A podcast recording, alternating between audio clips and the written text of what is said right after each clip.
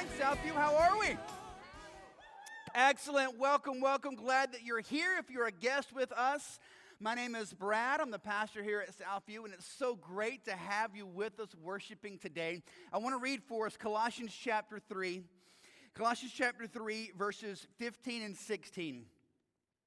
It says, Uh, and this is interesting, this is a scripture that is written to a congregation as they're gathering together. So, as you're doing what we're doing right now, here's what the Bible is telling us to do, okay? So, as we're sitting now, right now, getting ready, here's what God says now do this, right?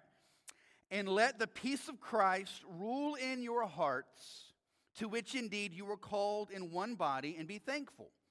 Let the word of Christ dwell richly in you teaching and admonishing one another in all wisdom, singing psalms and hymns and spiritual songs with thankfulness in your hearts to God. So, what the Bible is telling us to do is one, as we come today, we are seeking to not just hear the Bible, but to allow God's word to dwell richly in us. In other words, to live, to, to, to, to take up residence, to have ownership of your heart. So you're not just hearing the word, you're allowing God's word to have ownership in your heart. And then as you're doing that, we're teaching one another, we're encouraging one another, we're ministering to one another. We're singing songs of praise and thankfulness to God. So I want to encourage you this morning as we gather together. I want you to come here and I want us to stand and I want us to sing excited for who our great God is and thankful and expectant for God's word to dwell richly in us and to change us from the inside out for God's glory. So, Lord, we just ask you that's exactly what you'll do this morning. You will change us from the inside out. You will allow your word to dwell richly in us and to mold us, to shape us, to change us, convict us, encourage us, lift us up. And Lord, we will sing thankfully to you, praises to you because you're so great and glorious in every way. We love you, King Jesus. And it's in your name we pray. Amen.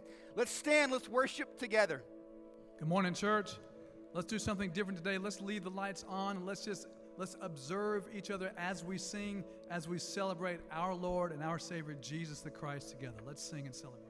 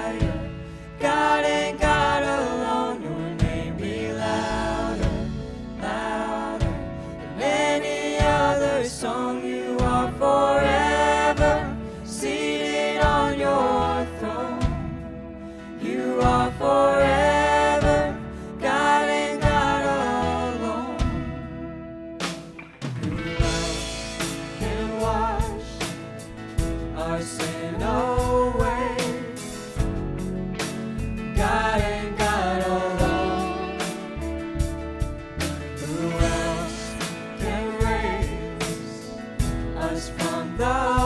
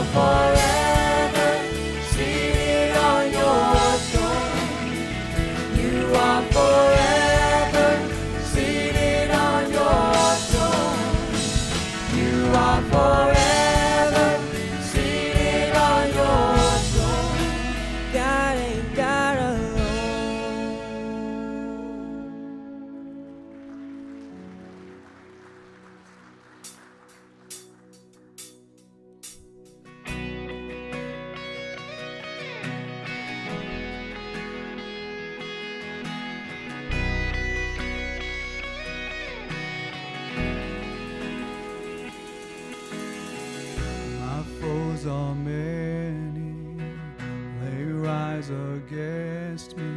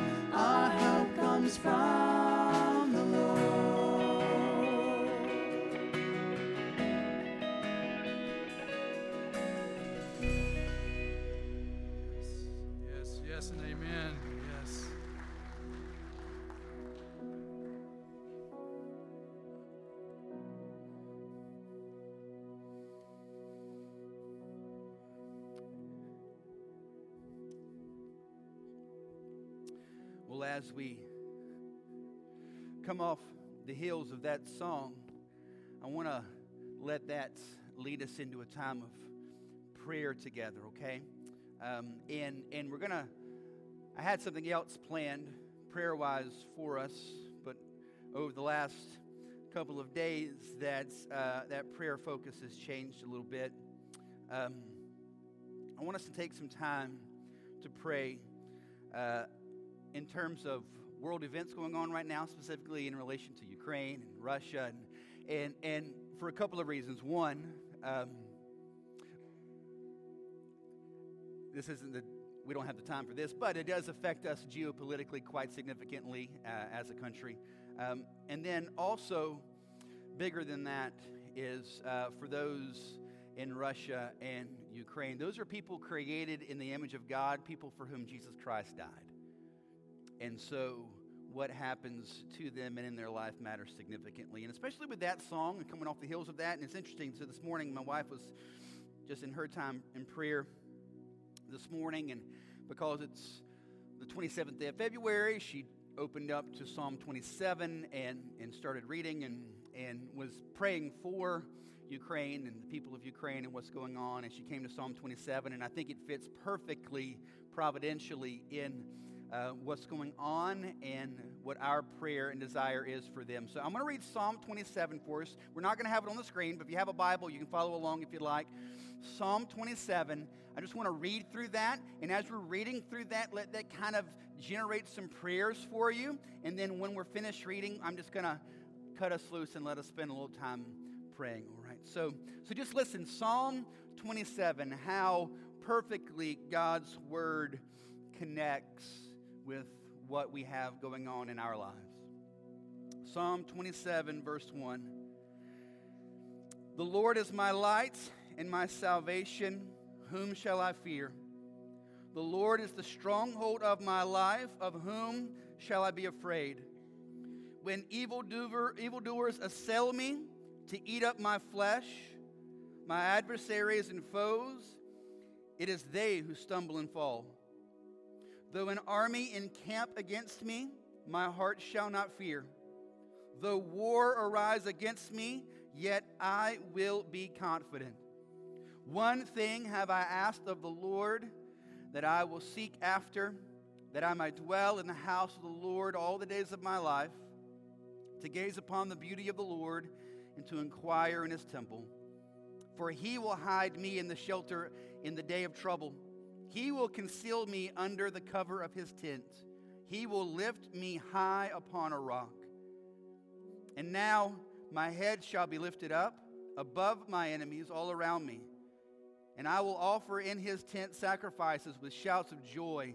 I will sing and make melody to the Lord. Hear, O Lord, when I cry aloud. Be gracious to me and answer.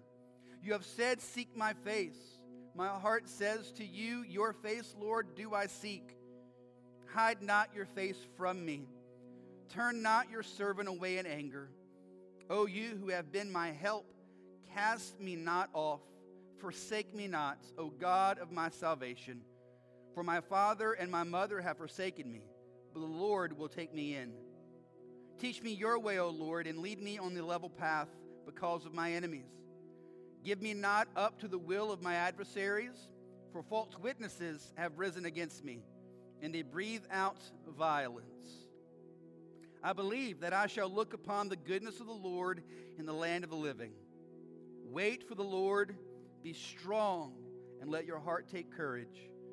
Wait for the Lord. Let's bow our heads. Um,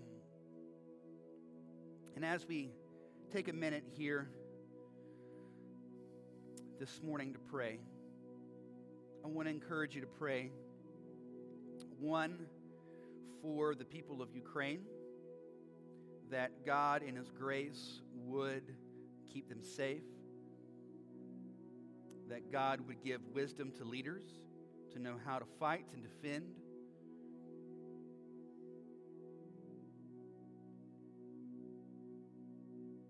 Pray that God would give courage and strength.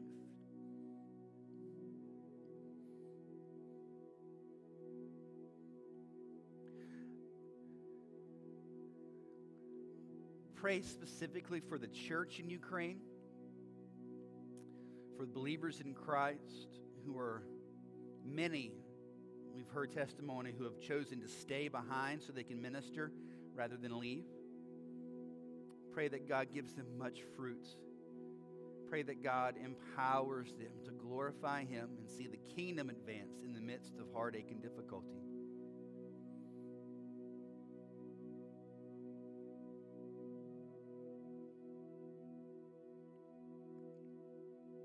And pray for the adversary. Pray for Russia. Pray for Vladimir Putin. Pray that God would bring conviction and repentance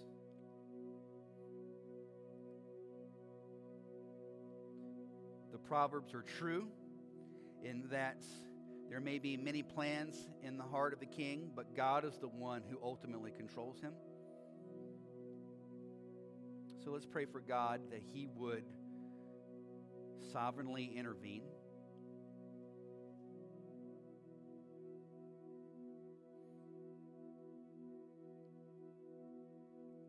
Lord God, we just ask that you would do in this what only you can.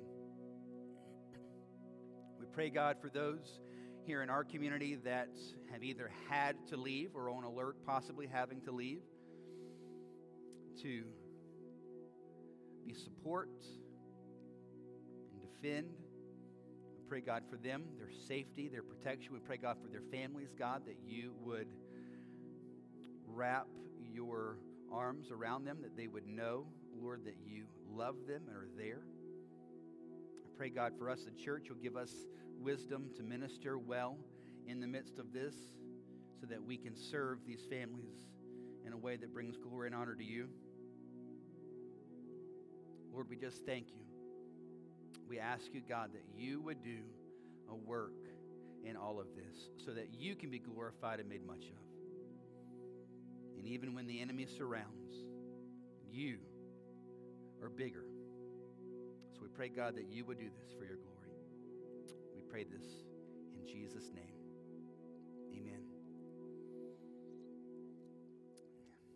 All right. If you've got a Bible, let's find the book of James together. All right, James chapter 3. James 3. So, if you have been with us, you know that we are working our way through the book of James. And our big idea in James is that a faith that saves you will also change you, right? So the idea behind this is if you are indeed a follower of Christ, you will grow, you will mature, you will develop, you will change, right? Something will happen in you. If you are a follower of Christ, you will live differently, right? This is the whole point of James. This is the whole point of what we're trying to see happening here through God's Word. And so today, what we're going to see is as we're talking about living differently, what we're going to see very clearly is that there are two ways for you to live. All right? There is a way that is um, wise and a way that is unwise. All right? There's a way that you can live that sets you on a path to live a life of God glorifying uh, blessing, and there's a way for you to live life that sets you on a path for ultimate destruction. Right? And Jesus himself actually had this idea. James was borrowing this idea from his big brother Jesus. So I want to read for you Matthew chapter 7. We'll throw it up on the screen. Matthew 7, 24 through 27. Listen to how Jesus described this, okay? So he just finished, he's coming to the end of what's called the Sermon on the Mount, Matthew 5, 6, and 7 all right, where he's laying out principles for kingdom living, how his people should live differently in the world. And after coming through all of that, he gives this little nugget at the end Matthew 7 24. Everyone who hears these words of mine and does them will be like a wise man who built his house on the rock. And the rain fell, and the floods came, and the winds blew and beat on that rock, but it did not fall because it had been founded on the rock. However, verse 26 everyone who hears these words of mine and does not do them will be like a foolish man who built his house on the sand. And the rain fell, and the floods came, and the winds blew and beat against that house, and it fell, and great was the fall of it. What Jesus is saying is exactly what James is saying. We have sat here for a couple of months now, and we got a month or so left to go.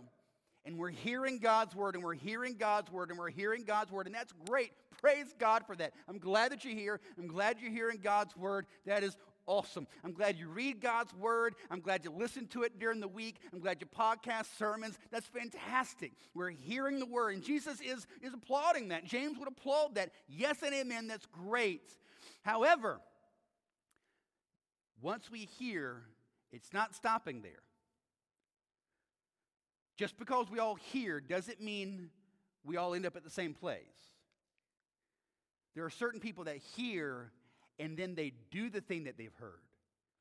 That's the person who's building their house on a solid foundation. And even though the storm comes, their house is going to stay put because they built it on the rock. However, there are also those who hear the word. Yes, they hear it, they receive it, they would even say amen. They would agree with it, they would say, that's right but they don't actually do it. It says you're actually building your house on the sand. And when the storm comes, and the storm is going to come, it is going to come. There's going to come a day, there's going to come a time where your marriage is going to be hard. There's going to come a time where your children will lose their minds. In fact, the word teenager in the Greek means crazy. Right? That's a thing that's going to happen. The question is when that happens, what's the foundation that's been laid? And if the foundation is one of not just hearing the word, but doing the word, When that storm comes, it's going to rain and the wind is going to blow and the waves are going to pound, but you're going to stand firm. Conversely, though, if you've been hearing the word and saying amen to the word, but not actually doing the word, when the waves come, everything is going to fall. And Jesus says, Great will be that fall. It's going to be, your fall will be epic. And what makes it so epic is the fact that you thought you were going to be okay. Someone who does not hear the word and does not care about the word and does not say amen to the word and their stuff falls, you go, well, I expect that, sure. What makes this fall so great is that you are under the false pretense that you're building on a good foundation, and you're not. You're not. So James takes this idea and he runs with it, all right? This is what all little brothers do. They take their big brother stuff and they run with it. So this is what James does with Jesus, his big brother. So let's pick it up. James chapter 3. We're going to start in verse 13, okay? Looking at this idea of wisdom. So look at verse 13. Who is wise and understanding among you? By his good conduct, let him show his works in the meekness of wisdom. So James starts out with a little pop quiz. He asks the question Who among you would consider themselves wise? I'm not going to make you raise your hand. Now, when he asks this, he's not asking about your IQ. He's not asking about your GPA. He's not asking about your class rank. There's a difference between intelligence and wisdom. Right? I know a lot of very, very, very smart, very unwise people. Anybody? Intelligence and wisdom do not necessarily go together. So, what is this wisdom? So, the word wise there in the Greek is sophos, and, uh, and, and it's this understanding of the application of knowledge. True biblical wisdom isn't just knowing things, biblical wisdom is doing the thing, right? This is exactly what Jesus is saying. This is what James is saying, not just hearing, but doing. True biblical wisdom does it. The word literally means bringing knowledge to life. That's what the word sophos means bring knowledge to life. You apply it, you live it, you do it. It's about not just facts, but it's about living. It's not just intellectual, it's behavioral, it's doing the thing. Then it uses the word understanding. The word understanding is interesting. It means to grow in expertise in a field right? So, in whatever line of work you're in, if you're in the military, right, after basic, you go to specific training. If you're in the medical field, you focused in a specific training. In law, in a specific field of law, whatever that is, there's a specific thing that you study and you drill down on, become an expert on, a specialist in. And what he's saying is this we so seek to live out the truth of God's word that we become experts in it. We're experts in living out the truths of God's word. And it says, when you do this, it's going to be obvious. These good works are manifest, or these this wisdom is manifest in good works and meekness. In other words, again, James is not going to let this point go. It's not good enough to say you have to do. No one, if anyone, it cracks me up when people have to tell you that they're wise, they're not wise. Right? If anyone has to convince you of their wisdom, they have no wisdom. Wisdom does. Wisdom is obvious. Wisdom manifests itself out. It's super easy to detect, and we're going to see some specific ways that we can as we go through the scriptures today.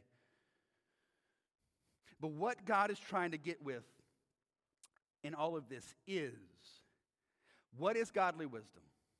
Godly wisdom is the application of the spiritual truth, the living it out. It's not just knowing the Bible, it's living the Bible. A lot of people know things in the Bible, but do they actually live it? That's the question James is trying to get at here. So, as we look at this, let's start first with worldly wisdom. We're going to kind of juxtapose worldly wisdom and godly wisdom. Look at the two differences between the differences between the two. So I want to start first with worldly wisdom. Proverbs 14:12. Proverbs 14:12 says, "There is a way that seems right to a man, but its end is the way of death. I want that verse to really kind of sink in just for a moment. There's a way that seems right to a man, but in its end, it's the way to death. In other words, there's a way for you to live your life.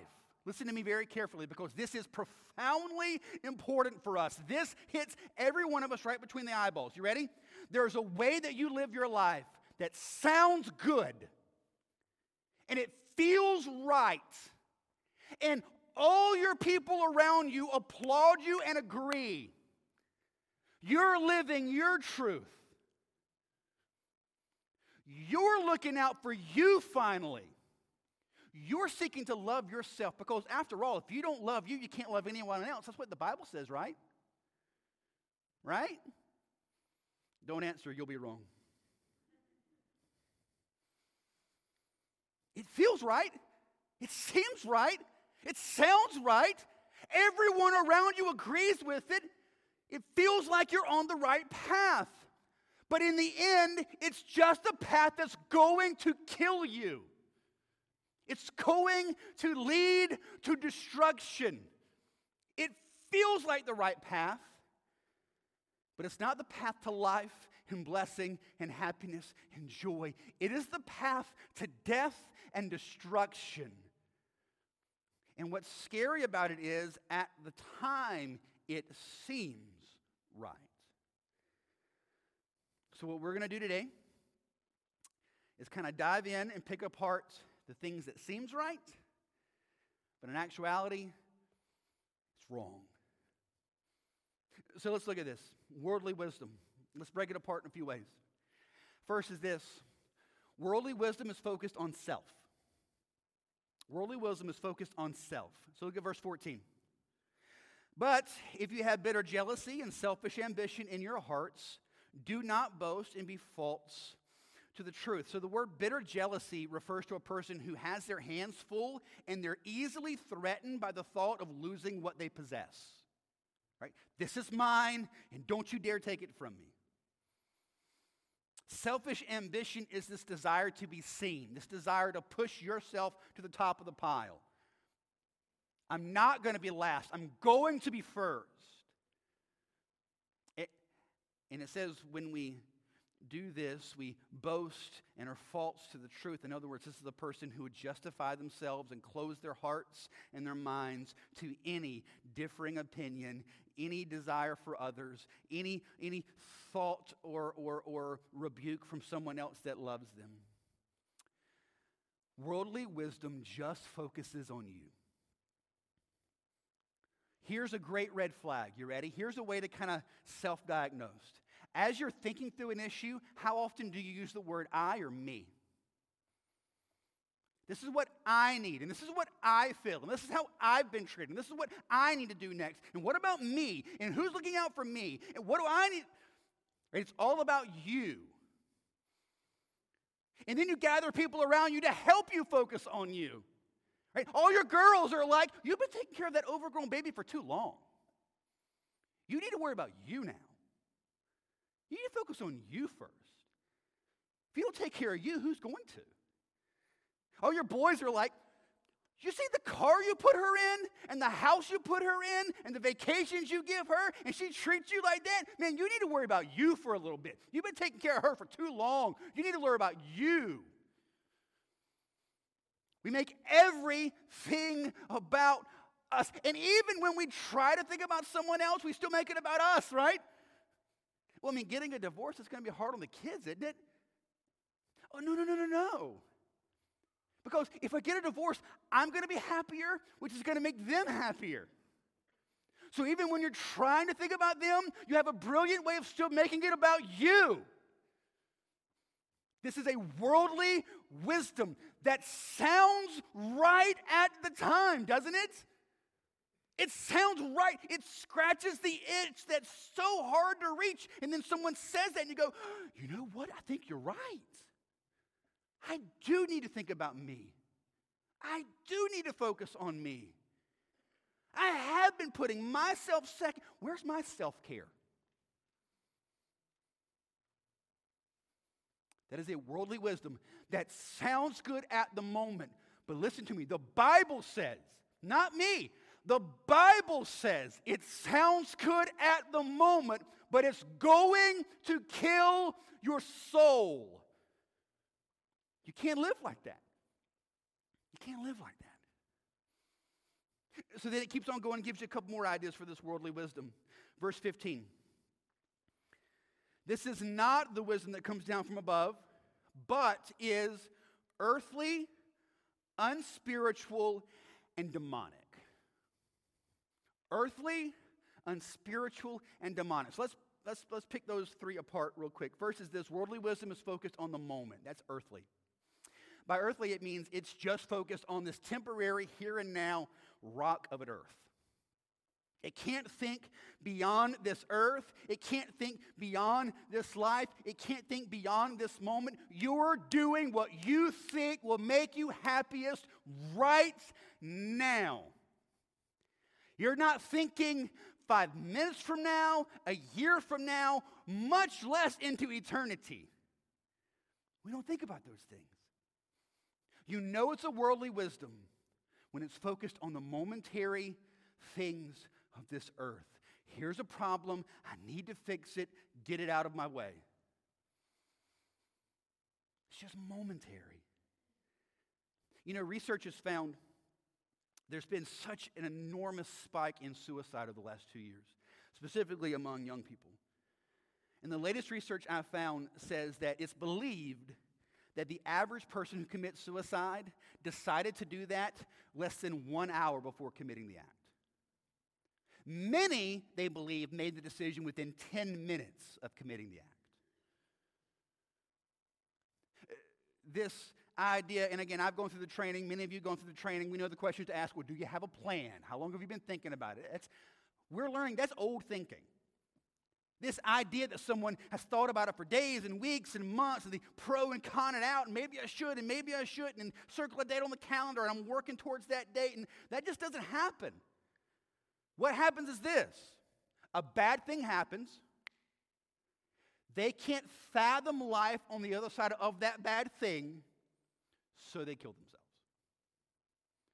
It is momentary, earthly, worldly wisdom that literally leads to death.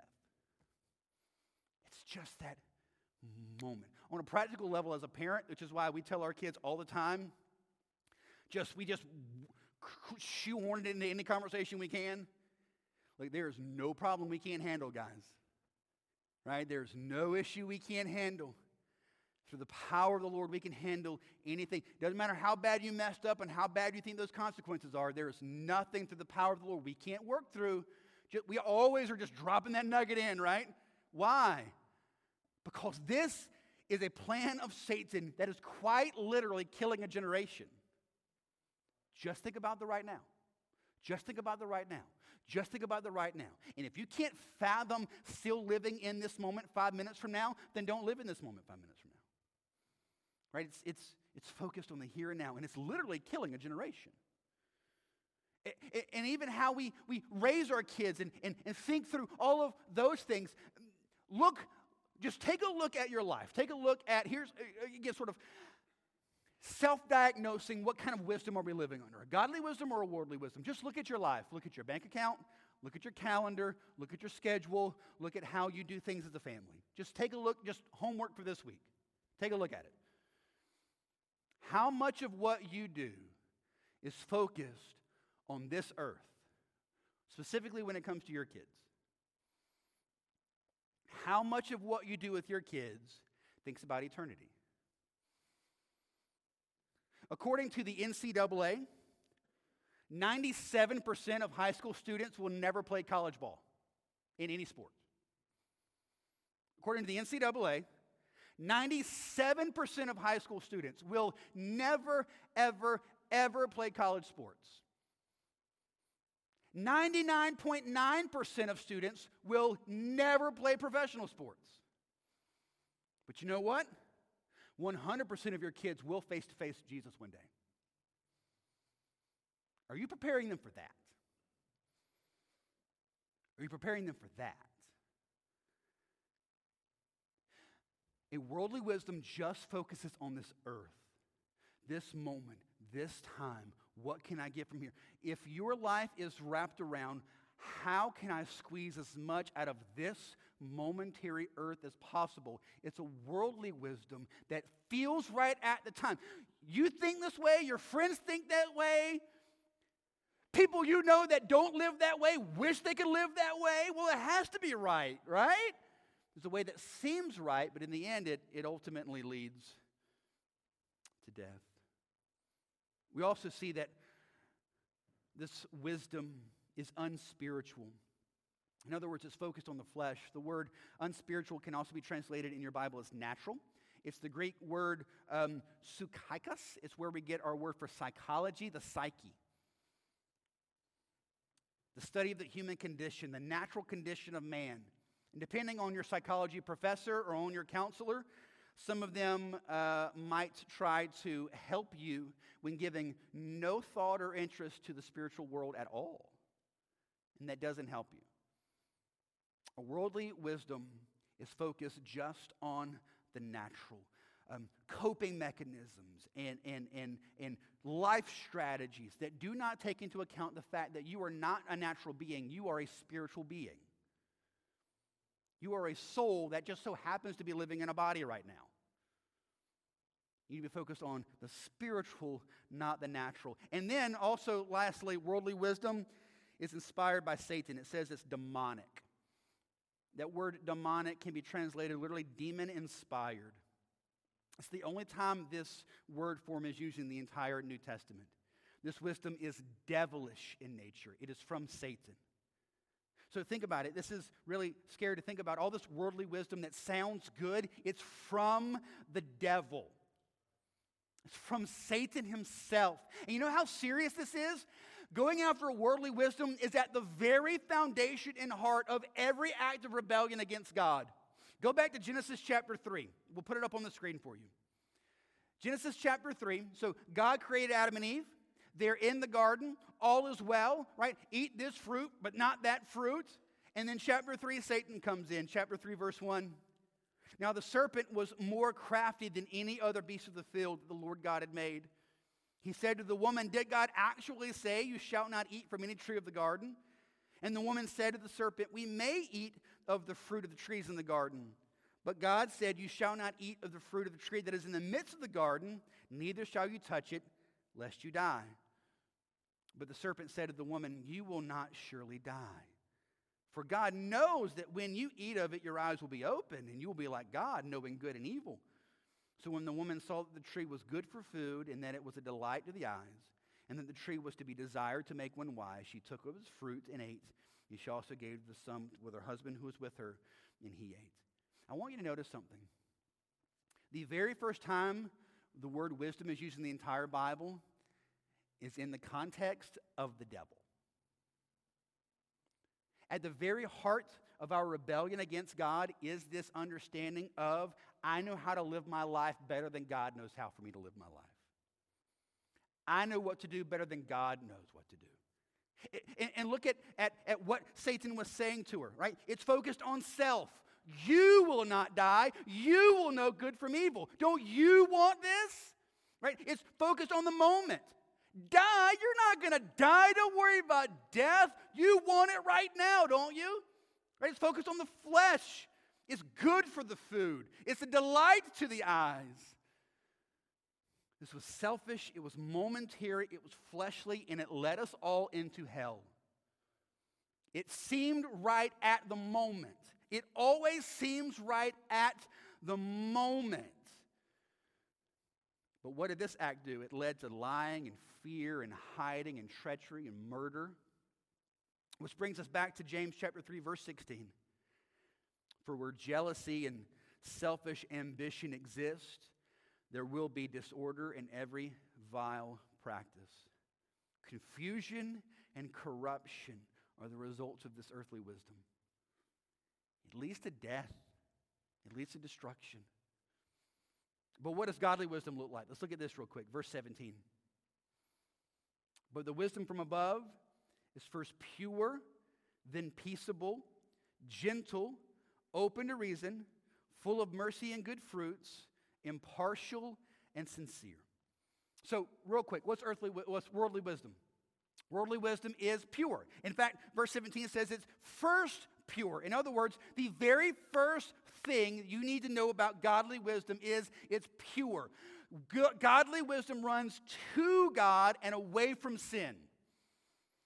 Godly wisdom is about righteousness. It's about holiness. You know when you're in godly wisdom when what you're being led to do is righteous and not sinful. Right? I, I sit down and talk with um, engaged couples, right? And they're like, you know, we've been thinking, you know, who knows what interest rates are going to be like? Things are goofy in the world, right? So we were just thinking, since before we get married, we're just going ahead to buy a house and move in together because that just seems like the wise financial move to make. So, so you're not married? No, no, no, no, no, no. And, and you're going to live together? Yes. And, and my assumption is you're going to be sexually intimate with one another while you're living together. I mean, that's not your business, but whoa, it is, actually. No, that's not wise. Why? Because it's leading to sin.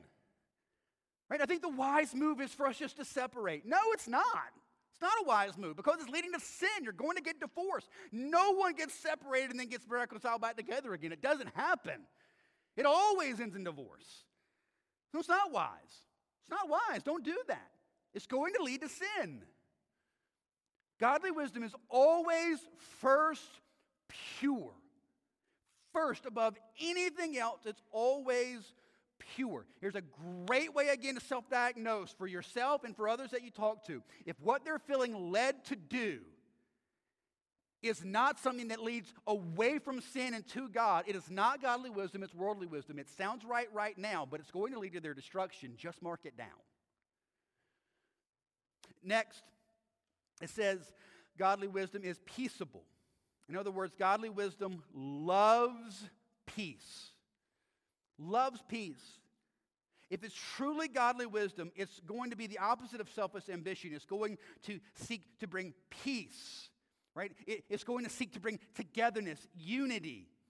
Even if a difficult situation has to be dealt with, the heart behind it is always going to be peace. Next, it says gentle. Godly wisdom is gentle. Godly wisdom le- yields its rights on behalf of others. This word gentle is really interesting. It means someone who trusts God in the face of injustice. It, it, means yielding your rights, yielding the right of way to someone else, right? Being humble and yielding so that someone else can go through, right? It's like in the parking lot. You're going to leave the parking lot here in just a moment. You're going to need to practice godly wisdom and gentleness, yielding the way. That's exactly what it's describing here. You pump the brakes, you pull back the reins, and you think about someone other than yourself. It's gentle, it's yielding the way, it's not selfish ambition, it's caring for other people. If you've ever come to me and sat down because you had a conflict with someone and you're asking for wisdom on how to handle that, you know the advice I always give you be humble. Be humble. Always go low. Be humble. This is the gentleness that James is speaking of here, yielding your rights so that someone else can go. Next, it says, after gentle, it's open to reason. The word open to reason means agreeable. Someone who is walking in godly wisdom, there's someone who is open to reason. They're not defensive, they're not angry, they're not easily someone who's disagreeable. The opposite of this would be someone who's stubborn and bullheaded. Someone who refuses to hear someone else's opinion, refuses to compromise. No, no, no. This is what's going to happen. Uh, this word was also used in uh, the first century for someone in a military context who would get an order from above but would gripe and complain about it, or a, a, a child who would get um, uh, something from their parent but gripe and complain about it, a student who would get a command from a teacher but gripe and complain about it, this is someone who doesn't just submit, who doesn't just listen to other opinions, who doesn't just seek to be agreeable, but someone who's always pushing back, always defensive, always having their opinions being shown. Again, if you, if you know someone like that, whether you see them in the mirror this morning or you go to work with them tomorrow, They're always having to push back. They're always having to give an opinion. They're never the agreeable one. They're never going, Well, I hear what you're saying. We'll, we'll do it your way. Sure. That is someone who's walking in worldly wisdom. Godly wisdom's open to reason. Next, godly wisdom is full of mercy and good fruits. I love that. So, this is the only one in here that's two characteristics combined mer- uh, full of mercy and good fruits. They're connected. And the reason they're connected is because um, mercy isn't just something you feel, it's something that you should do. So you're full of mercy, and then that leads you to good fruits, right? You feel mercy for someone, and so you show that mercy to someone. You're not just thinking, gosh, I feel bad for them, but you're actively seeking to do something. Again, godly wisdom doesn't just see or say, godly wisdom does. And then the last two godly wisdom is impartial. Some of your translations may say unwavering. It doesn't go back and forth, it stays faithful. Someone who's this, and then they're this, and then they're this, and then I'm in, I'm out, I'm up, and I'm, I'm down. That's a worldly wisdom person. Godly wisdom says, no, no, I made a commitment, and I'm going to see it through. I said I would be there, I'm going to be there. I said I would do that, I'm going to do that. I'm staying the course. They're impartial, they're not swerving back and forth. And then last, sincere. Godly wisdom isn't fake. That word sincere is the same word that we would get hypocrisy from. And that's an interesting word, hypocrisy. It actually was a word used for actors in the first century. Um, so, a lot of times in acting in the first century, people would play multiple roles, and you didn't have time to change clothes and all that sort of thing, so you just had a mask. Right? And so you put this mask up and you're this person, and then you'd walk off stage and come put this mask on, you're a different person. And this is describing someone who lives life like that. When you sit in here, you're one way, but when you're out there, you're another way. That's a worldly wisdom. When you're this way in front of this person, but this way in front of this person, that's a worldly wisdom. Godly wisdom is sincere. In other words, it's true, it's consistent, it's not hypocritical. It stays the course. So let's put all of this together. What's the point of all of this? Uh, look at verse 18. Here's the point of it all. James 3:18. And a harvest of righteousness is sown in peace by those who make peace. So it's this agricultural analogy, right? This harvest of wisdom is, is, is sown, this harvest of wisdom is reaped. How does that happen? It happens through you planting godly seed. So here's the point. You ready? Here's how it all comes together. The gospel is through faith in Jesus Christ, God loves you perfectly, and nothing you do can change that. Here's the great news. You ready? Through faith in Christ, God loves you exactly the way you are. Let's start here. Through faith in Jesus Christ, God loves you exactly the way you are. However, God loves you way too much to let you stay exactly the way you are. Are we tracking with that? The faith in Christ makes love for God pour into you regardless of your life. Yes, you're a sinner. Yes, you're a rebel. Yes, you're a hater of God. And that's why He came for you. And Jesus died for you to save you from that. And He loves you just the way you are. But He loves you way too much to let you stay just the way you are. He wants you reaping a harvest of righteousness. He wants you growing and maturing. He wants you bearing spiritual fruit that glorifies Him. He wants you being the kind of husband and father and wife and mom and child and church member and worker and neighbor. He wants you to be that kind of person that brings glory and honor to Him. That kind of person that has a harvest of righteousness popping up everywhere they go. And the only way that's going to happen is if you sow wise seeds into the ground of your heart. Are you living in wisdom? Do you seek to live a life that is built on a solid foundation? or a life built on sand. I want to share one more scripture with you Proverbs chapter 9, verse 10. So, how do we grow in wisdom? How does this happen? Proverbs 9:10 says, "The fear of the Lord is the beginning of wisdom, and the knowledge of the Holy One is insight." Where does wisdom come from? The fear of the Lord is the beginning of wisdom. To fear the Lord means to honor, respect, obey, worship God alone. You fear God when you realize that God is huge and glorious and amazing and powerful, that God is terrifying and beautiful all at the same time, that He is huge and glorious and amazing, and you wouldn't dare want to do anything that does not glorify and honor Him. He is so beautiful and so amazing and so perfect and so unbelievably terrifying. Listen, I know we do, we're afraid of fearing God because we don't want that to end in a bad place. We don't want people to be like, oh, I'm afraid of God, so I run from God. No, that's not the way he's talking about fear. He's talking about fear in the way of of almost awe, this, this unbelievable, yes, he is so huge and so amazing and so powerful and so beautiful. I have to know him. I have to worship him. I have to follow him. I can't imagine doing anything else. The fear of the Lord, that's where wisdom is going to start. Knowledge of the Holy One is insight.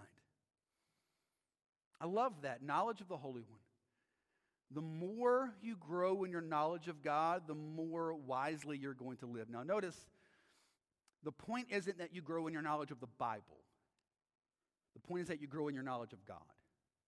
Now, the two should go together, but they don't always do. There are many people who grow in their knowledge of the Bible, but they're not actually growing in their intimate personal knowledge of God and a genuine relationship with Him. Does that make sense? We don't want that. This is why we offer equip classes like Grasping God's Word, because we want you to see how to dive into God's Word so that you grow in the true knowledge of God. Not just growing in knowledge of the Bible, but growing in knowledge of God Himself. Because the more you grow in the knowledge of God, the more you desperately want to do everything in your life that He tells you to do. And that is where wisdom starts, where you realize He is perfect and glorious and wise. And I want to do everything he says. And I am a fallen piece of, of, of humanity that cannot figure out my future. I need God. I need him. So I'm going to ask our, our band to come up. And as they do, I'm going to just leave three questions for you, just to think through. Question number one have you surrendered your life to Christ? Have you surrendered your life to Christ? The wisest thing you can do is to surrender your life to Jesus Christ. The wisest thing you can do is to realize that you can't do this and you need Him.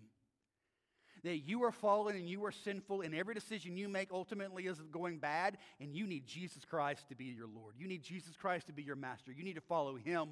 You've been following yourself, it's not going well. You need to follow Jesus It's the wisest thing you can do. Today, trust by faith in Christ, submit your life to Christ, surrender your life to Jesus, become a follower of Him. He came, He died, and rose again to make you new. Give your life to Him. Second, are you seeking to grow in your knowledge of God? Again, the more you grow in your knowledge of God, the more wisdom you're going to be able to walk in. The more you grow in the knowledge of God, the more wisdom you're going to be able to grow, walk in. He knows and you don't. Right? I mean, if if I, as a 43 year old man, believe that I know better than my seven year old daughter, right? She's going to wake up in the morning and she's going to think ice cream for breakfast is a no brainer. And brushing teeth is stupid. And who needs to go to school? I know everything I need to know. As a 43 year old father, I look and go, no, no, no, trust me. I know things that you don't know. I understand things that you don't understand. So you need to do what I tell you to do. If if I understand that from my perspective, how much more should I understand perfect, eternal, holy, righteous Creator God knows much better than I do. So I need to fear and follow Him. And I only do what He tells me to do. And I only live how He tells me to live. And I only walk in what He tells me to walk in. And then, third, are you spending time around biblically wise people? Have you noticed how so much of life is contagious? If you hang out around joyful people, you start to be more joyful. If you hang out around negative people, you're much more negative. If you hang out around gossipy people, you tend to gossip a lot. I mean, so much of life is contagious. In fact, really interesting, um, Harvard Medical uh, Journal did uh, one of the most extensive studies on weight and diet ever. And as they broke that down, what they found was 66% of people who were considered obese had close personal friends who were also obese. And what they discerned from that was is that stuff's contagious. If you hang out around people who eat junk, you typically hang out with them and eat junk. If you're around people who are living unwise lives, odds are you're going to live an unwise life. If you hang out with people who are sporadic in church attendance, you're probably sporadic in church attendance. If the bulk of your friends, listen, I, if the bulk of your friends in this church are not involved in a small group, I'll bet you lunch you're not involved in a small group. Why? Because this stuff's contagious. Who you're hanging out with doesn't do it, so you don't do it. Are you spending time with biblically wise people? It's contagious. Be around them, spend time with them, let them pour into you. Just let some of that stuff rub off on you. Let it change you. So I'm going to ask you to bow your heads for me. And, and I'm going to pray for us.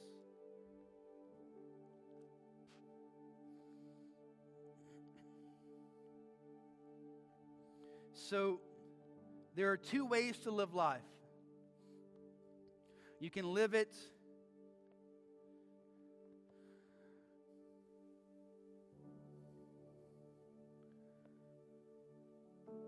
building your house on shifting sand. And it's just a matter of time before the storm comes and it's going to knock it over. Or you can build your life on the rock. Strong, sure, biblical wisdom, practical application of gospel truth that stems from and comes from you first and foremost fearing, loving, revering, worshiping, knowing God. And the more you grow in your knowledge of God, the more you're going to be empowered to walk in biblical wisdom. So this morning, the call for us is every one of us in this room, every one of us, I believe the call on all of us is falling on our face before God and saying, God, I want to know you even more. There isn't a person in this room, myself included, who perfectly knows God. That's ridiculous. So, the heart of every one of us needs to be God, I need to know you more. I need to know you more. I need to know you more. As I grow in the knowledge of who you are, as I grow in knowledge of you, as I grow in relationship with you, I'm going to be empowered to walk in more and more wisdom, bearing a harvest of righteousness. So, Lord God, I pray for us here this morning. It's exactly who we'll be and what we'll do. We'll be people that just seek, Lord, to grow in our knowledge of you. Because that is the only key to life. Thank you, Jesus. Do this in us for your glory. We pray this in your name. Amen. Let's stand. Let's worship together.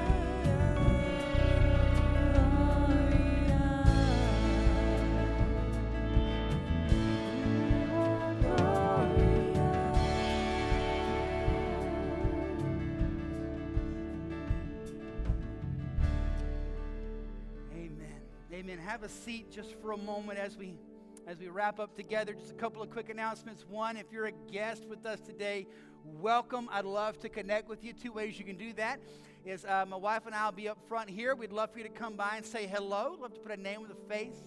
Uh, and then, secondly, uh, if you can just grab your cell phone and text the word connect to our number on the screen, 910 424 1298, just so we can know who you are and how we can minister to you in the best way possible. Next, our big three announcements uh, what's going on here at Southview, how you can be plugged in and connected. One, baptism, March 6th. If you're interested in that, today's the sign up final for that, so let us know. Reach out to us by texting the word baptism to our number uh, so we can get you signed up and chat with you this week about that. Second, Ladies of Grace Retreat. Today is also the last day for that, and if there's a couple spots available, today is the final day. So if you're interested in that, text the word beach to our number, 910-424-1298. And then our guys are having a retreat as well in October to Fort Caswell. If you want to sign up for that, guys, you can text the word retreats to that number to get you signed up for that. And for all other announcements, everything that's going on, you can download our app, Southview Baptist Church, iTunes or Google Play. You can sign up there, uh, download that so you can know all the announcements, everything that's going on. Uh, one more quick announcement. Uh, as you leave here this morning, we've got some letters on the back desk. Next week, after the 11 o'clock service, we're going to have a quick church vote. We have got to get a new uh, HVAC unit. We had one go out on us. We got to get a new one. So you can get all the information about that as you leave, and we'll vote on that next week after the 11 o'clock service. All right? I love you guys. God bless you so much. Have a wonderful, amazing week. See you next Sunday.